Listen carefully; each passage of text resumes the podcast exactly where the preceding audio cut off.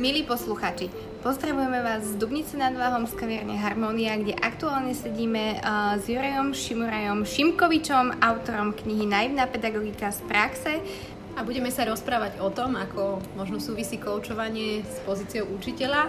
Povie nám trošku viac o tom, čo to znamená byť manažerom šťastia a povie nám aj niečo o svojom občianskom združení Cakun Prask a o jeho aktivitách. Prajeme vám príjemné počúvanie.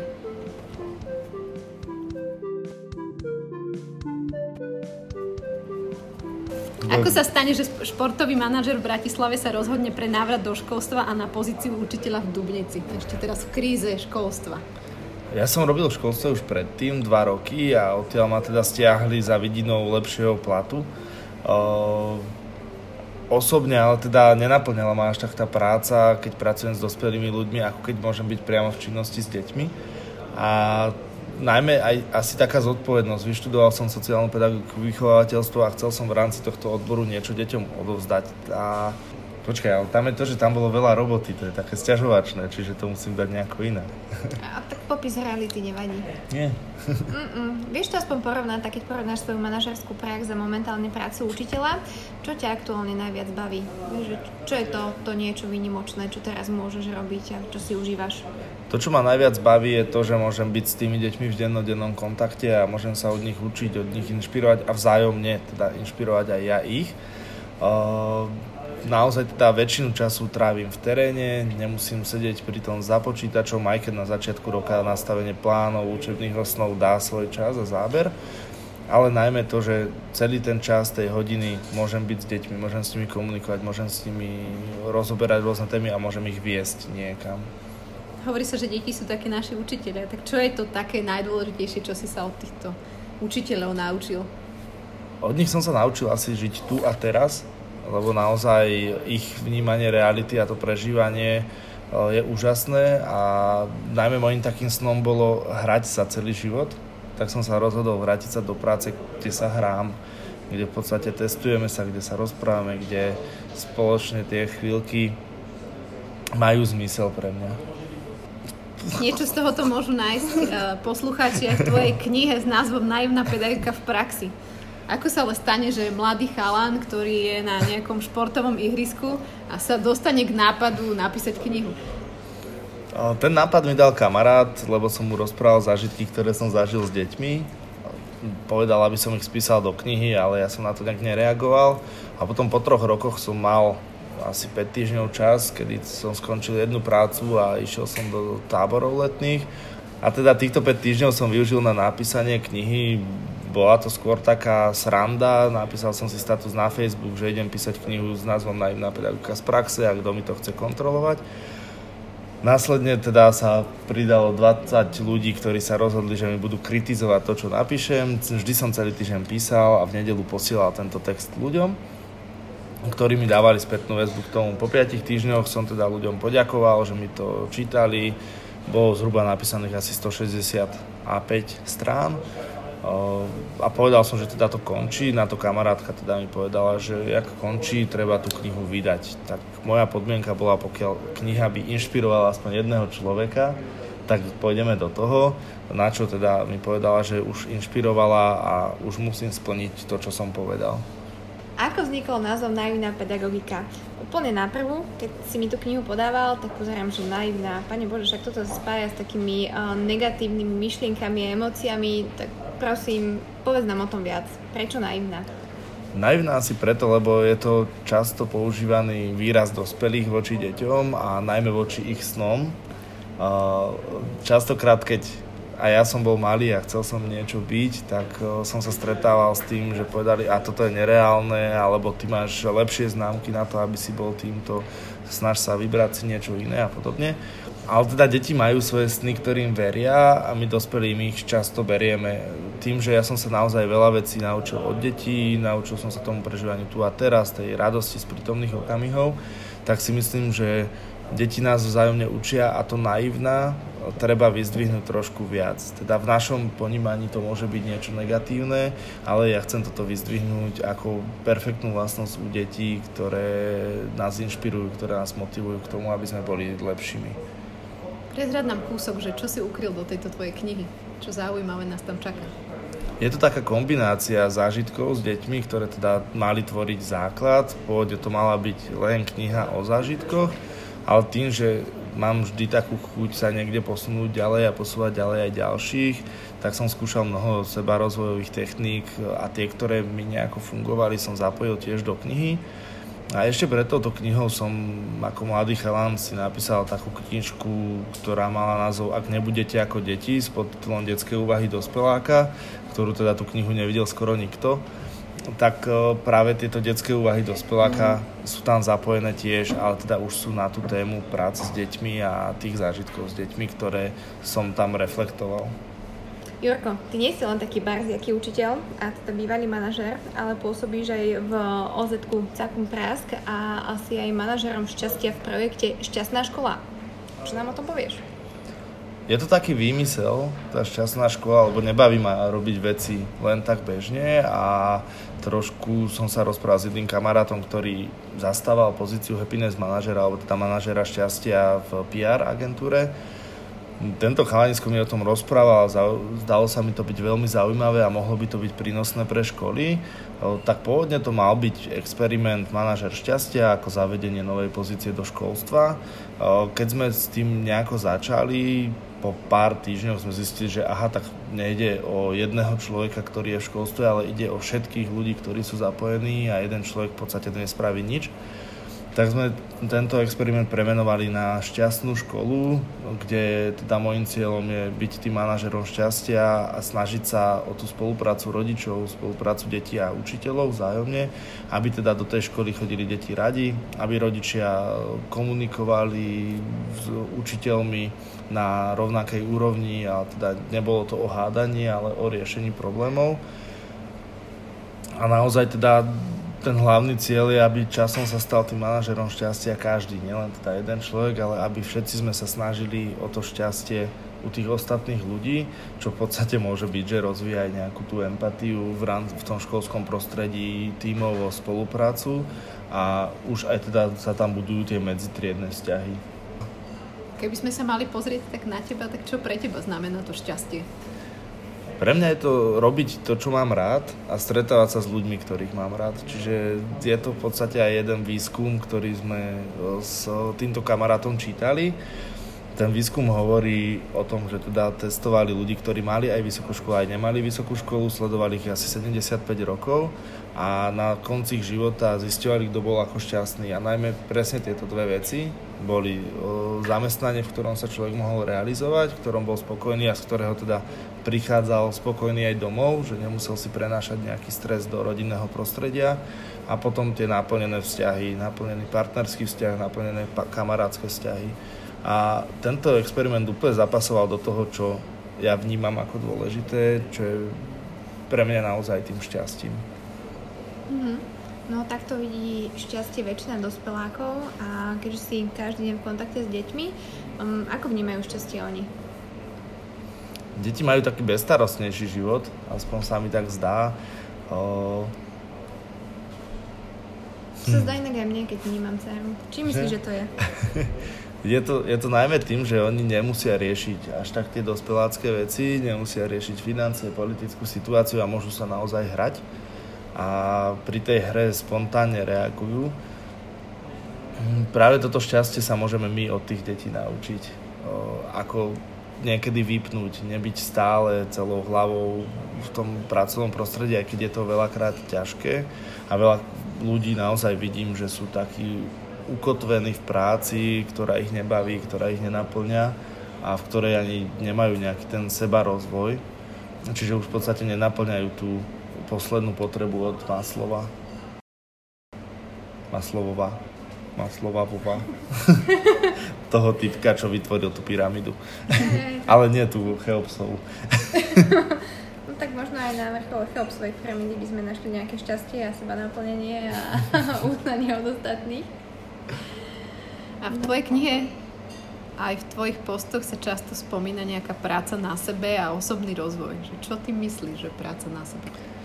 Mal som takého kamaráta, ktorý, teda mám, mám takého kamaráta, ktorý v 16 rokoch povedal ľuďom, že teda ja som takýto a takýto vždy ostanem a keď chcete, majte ma radi takéhoto, aký som. Je to názor, s ktorým ja nesúhlasím, lebo keby, keď som sa pozrel na seba ako 16-ročného, tak by som nechcel takto vôbec žiť. Bol som v podstate nevýrazný chalan, ktorý sa hambil nových nejakých skúseností, vôbec už by nešiel pred triedu im niečo prednášať alebo napísať knihu, to bol úplný nonsens, to som nikdy ne, nevedel, že niečo také môžem dokázať. A práve tá reakcia, nie, práve práve táto práca na sebe mi dala uh, veľmi dobré kamarátstva, dala mi pocit naplnenia, dala mi presne tento pocit šťastia, ktorý zažívam vo svojej robote. A najmä ako pedagóg vidím, že keď ja deťom budem hovoriť, aby sa učili alebo aby čítali a ja nebudem čítať, nebudem sa vzdelávať, tak deti nemajú naozaj tú motiváciu. Čiže je to pre mňa taká zodpovednosť pracovať na sebe najskôr a potom to vyžadovať od detí. Čiže keď chcem, aby deti športovali, aby tým učiteľom aj na telesnej výchove, ktorý ich motivuje, tak musia deti vidieť, že ja športujem, že ja sa rozvíjam, že sa sám posúvam niekde ďalej. Mm. Ja som tú tvoju knihu čítala veľmi pozorne a spomínaš tam, že má, máme byť našim deťom uh, coachmi. Um, v dnešnej dobe sa o koučovaní veľa rozpráva. Veľa ľudí sa aj pomenovala, že sú že koučujú a teda, že sú koučmi niečoho. Um, aký je tvoj postoj ku koučovaniu a vlastne či už si sa s ním vôbec stretol? Stretol som sa skrz viacerých ľudí a najmä aj pri rozhodnutí, či teda sa vrátim do školstva alebo ostanem na tomto manažerskom poste, som sa bavil s jednou mojou kamarátkou, ktorá mala práve koučovský kurz, mala spravenú teda tú licenciu a Pozreli sme sa na to teda tak odbornejšie, aby to nebolo nejaké impulzívne rozhodnutie v rámci nespokojnosti s prácou. A naozaj mi to pomohlo utriediť si veľa vecí. Napriek tomu, ako som začal aj s tým seba rozvojom, začal som stretávať ľudí, ktorí sa tomuto venovali. A naozaj veľmi medzi mojimi blízkymi je veľmi veľa ľudí, ktorí takto pomáhajú ďalším. A naozaj vidím ten zmysel, že je to také sprevádzanie, je to to, aby človek sám hľadal a nie je to možno to také učiteľské, ktoré nie, je taký sta- nie je to také stereotypné učiteľské, že ja viem presne, čo ty chceš a čo ty by si mal robiť. Mňa by zaujímalo, či vidíš eh, v budúcnosti eh, nejaké prepojenie koučovania eh, s profesiou učiteľa a teda so školstvom ako takým. Lebo z tohto, čo si doteraz vravel, aj to, ako píšeš tú knihu, um, ja osobne tam vidím veľký prienik uh, medzi tým, ako ty definuješ ten uh, vzťah uh, učiteľa, teda dospeláka k deťom ako našim učiteľom v podstate? Ja si myslím, že je potrebné, aby učitelia načúvali deťom a to je presne toto isté. Taktiež tým, že sa venujem zážitkovej pedagogike už pri výchove a vzdelávaní vysokoškolákov v spolupráci s Trnavskou univerzitou, tak vidím, že tá reflexia po každej aktivite je dôležitá a čo je základ tej reflexie, nie je to o tom, aby ja som hovoril, čo tie deti mali zažiť alebo čo mali tí mladí ľudia uh, sa naučiť, ale aby oni povedali, čo sa naučili, aby sa tam rozvinula diskusia, v ktorej ja nerozprávam veľa, ale oni následne si rozprávajú na základe toho zažitého. A v tom vidím, že to je veľké prepojenie zážitkovej pedagogiky, kaučovského prístupu, to by malo byť v škole a je to presne o tom vystupovaní z komfortnej zóny. Múdro hovoríš, no. A... oh, ďakujem. Oh. My sme tu spomenuli, že ty pôsobíš na viacerých frontoch, nie iba v škole, ale ešte aj manažer šťastia a ešte aj v občianskom združení Cakum Prask. Tak nám povedz trošku, že čomu sa v tom Cakum Prasku venujete a čo tam máte za projekty zaujímavé? Tak chcel som si pozdvihnúť svoje ego, tak som si založil firmu a stal som sa predsedom. Oh. Ale nie, tak stať sa šéfom občian, ale založiť si občianske združenie naozaj nie je veľmi zložité. Skôr je teda zložité nájsť sa v tom, čo by sme chceli robiť. Mali sme veľmi veľa plánov s parťakom o tom, čo všetko budeme robiť a kam to posunieme, ako spojíme a zachránime celý svet. Najviac nám ale teda vyšiel jeden projekt, ktorý sme nazvali Spoznajte Slovensko spolu s nami, kde v snoch som mal napísané, že chcem pochodiť hrady zámky Slovenska, tak sme sa do toho dali a za školský rok sa nám podarilo prejsť skoro stovku hradov, podarilo sa nám vytvoriť slovenský rekord v počte prejdených hradov za 5 dní, lebo teda nejak nám nevyšlo plánovanie a museli sme to trošku tak natesnať. Vydávame o tom knihu, ktorou chceme motivovať ľudí, aby chodili do prírody, aby spoznávali slovenskú krajinu, aby teda už v tej prírode fungoval taký ten prirodzený networking, to spájanie ľudí, lebo naozaj na mnohých hradoch sme stretli ľudí, s ktorými sme sa perfektne porozprávali, zasmiali sme sa, zabavili sme sa a naozaj sme počas tejto cesty v prírode nestretli ani jedného človeka, ktorý by bol zlomyselný, ktorý by chcel niekomu ubližiť, ale práve naopak veľmi priateľských ľudí s úsmevom na tvári, vyrovnaných naozaj, že tá príroda Slovenska je niečo úžasné. A na druhú stranu sme sa do toho pustili aj kvôli tomu, že pár ľudí zo zahraničia prišli na Slovensko a hovorili, že však vy to tu máte krásne a Slováci hovoria, aké to tu je zlé. Čiže chceme zmeniť ten pohľad e, našich miestnych ľudí, aby ľudia mali záujem o Slovensko, aby sa vrátili po prípade po vysokých školách, stredných školách zo zahraničia, aby sa snažili tuto niečo zmeniť a zlepšiť tú kvalitu, aby sa to mohlo naozaj to Slovensko prezentovať tými pozitívnymi vecami, ktoré tu máme a zamerať sa taktiež na to pozitívne.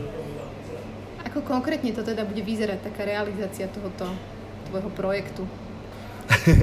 Takže vydávame knihu, ktorá bude taká cestopisná príručná príručka. Obal má taký denníkový naschval, aby teda sme ju mohli brať spolu do prírody. A našou takou víziou je, aby ľudia chodili po prírode, do tejto knihy si samozrejme písali, lebo nie je dôležité to, čo sme na tým hrade zažili my, ale čo na tých hradoch zažijú oni Čiže jedna stránka bude venovaná hradu a nejakým praktickým informáciám, ako sa na hrad dostať. Druhá stránka je venovaná takému denníku, kde si napíšu, kedy tam boli, s kým tam boli, aká zaujímavosť o hrade ich zaujala a čo majú nejaký taký ich zážitok.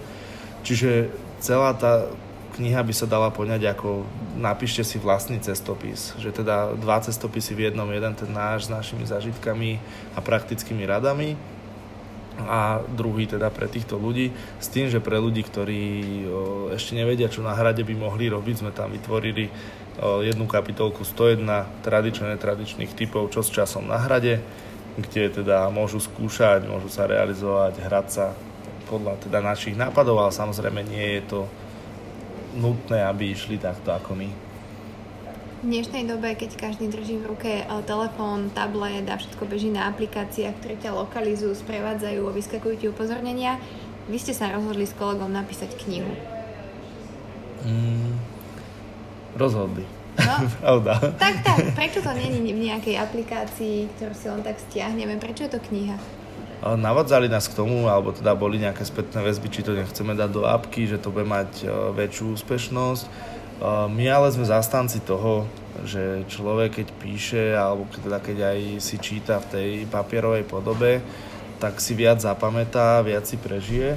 A radšej by sme boli, áno, prichádzajú ľudia do prírody s telefónmi, fotia si tie výhľady, fotia sa tam, je to nádherné, ale keby ešte dokázali naozaj do tej prírody prísť bez tých mobilných telefónov, my sme teda chodili s mobilmi preto, aby sme nafotili celú túto cestu, E, niektoré fotky budú samozrejme aj v knihe, ktorá bude plnofarebná, ostatné sa vyskytnú na teda stránke Cakom Prásku, aby si ľudia mohli pozrieť ich viac. E, z celej teda tej cesty je asi skoro tisíc fotiek a videí, ktoré budú na internete, alebo teda sú na internete. A chceli by sme naozaj, aby ľudia vedeli tráviť čas aj bez mobilných telefónov, a boli s tými ľuďmi, ktorými tam sú a boli tam pre nich naplno. Kde a ako by mohli ľudia podporiť tento tvoj projekt alebo ako sa dostanú k takejto publikácii alebo knihe? Knihu budeme sa snažiť tiež predávať ako naivnú pedagogiku z praxe v rámci teda slovenských obchodov. Aktuálne prebieha kampaň na Statlape, kde ľudia môžu podporiť teda tento projekt a získať zaň knihu. My však budeme, určite už sme pozvaní aj na nejaké besedy na školy, snažíme sa, chceme rozvíjať debatu spolu s deťmi o tom, prečo je fajn chodiť do prírody, túto knihu im ukazovať a najmä s týmto projektom pokračujeme, takže kedykoľvek na našich cestách ľudia budú chcieť, môžu nás stretnúť, môžu si ju zakúpiť od nás, vždy nejaké vytlačky budeme mať pri sebe.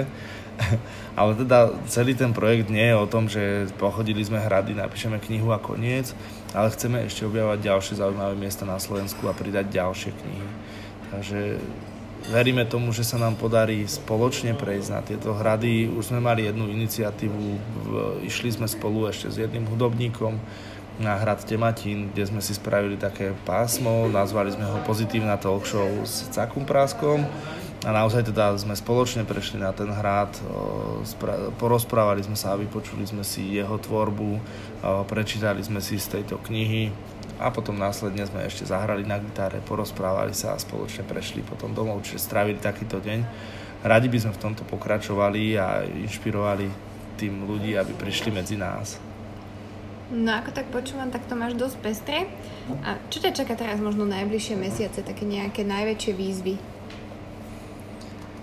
Najväčšou výzvou je asi nastavenie spolupráce rodičov a nás učiteľov na škole No, čiže chystáme nejaké akcie pre rodičov, mm, vrhli sme sa do toho, že konečne zorganizujeme školský ples a rôzne ďalšie veci. Uh-huh.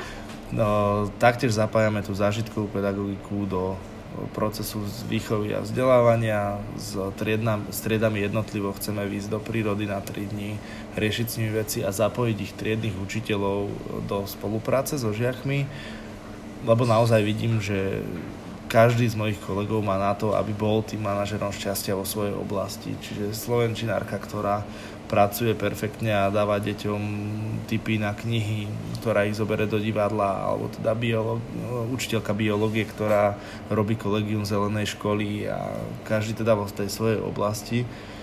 Čiže najväčšia taká výzva je, aby to slovenské školstvo začalo vyzerať trošku priateľnejšie, trošku priateľskejšie a šťastnejšie čo by taký manažer šťastia, učiteľ a šéf občianskeho združenia možno odkázal ešte našim poslucháčom, možno na záver.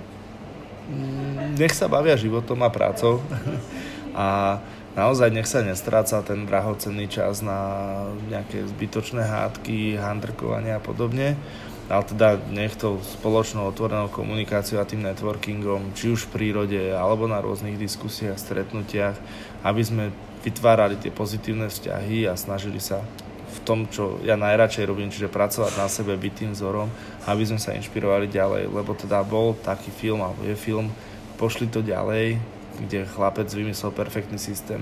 Keď on pomôže trom ľuďom a každý z tých troch ľudí pomôže ďalším trom ľuďom, tak sa teda tá vlna pomoci môže rozvíjať. A bolo by super, keby to neostalo pri filme, ale sa to zaviedlo medzi nás do nášho reálneho života a mohlo to tu byť také veselšie. Krásna myšlienka na záver. Ja sa teda k nej hlasím a skúsim najbližšom týždni pomôcť trom ľuďom, aby som možno spustila od seba túto špirálu alebo túto líniu pomoci a zlepšovania života. Za seba veľmi pekne ďakujem za tento rozhovor a za čas, ktorý sme tu mohli stráviť. A teda teším sa na najbližšie stretnutie a všetky zaujímavé akcie prosím zdieľaj, nech môžeme byť všetci účastní. A ja veľmi pekne ďakujem a kľudne kdokoľvek, čo potrebuje, nech sa prepojí na občianske združenie Cakum Prask a snažíme sa naozaj prepájať tých ľudí, aby vzájomne sa mohli inšpirovať, potiahnuť ďalej. Takže ešte raz aj ja ďakujem. Ja by som možno dala ešte našim poslucháčom takú výzvu, že ak sa chcú pripojiť k tomu, že budú robiť tri dobré skutky v najbližšom týždni každý deň, tak smelo do toho, lebo toto je taká tá vlna pozitívna, ktorou by sme mohli zmeniť mnoho vecí a pritom nás to veľakrát mnoho nestojí. Takže nech sa páči, predkladáme výzvu, kto chce, nech sa pridá a my sa s vami lúčime a veríme, že budete mať ešte pekný čas. Ďakujeme, držíme palce všetkým. Čaute.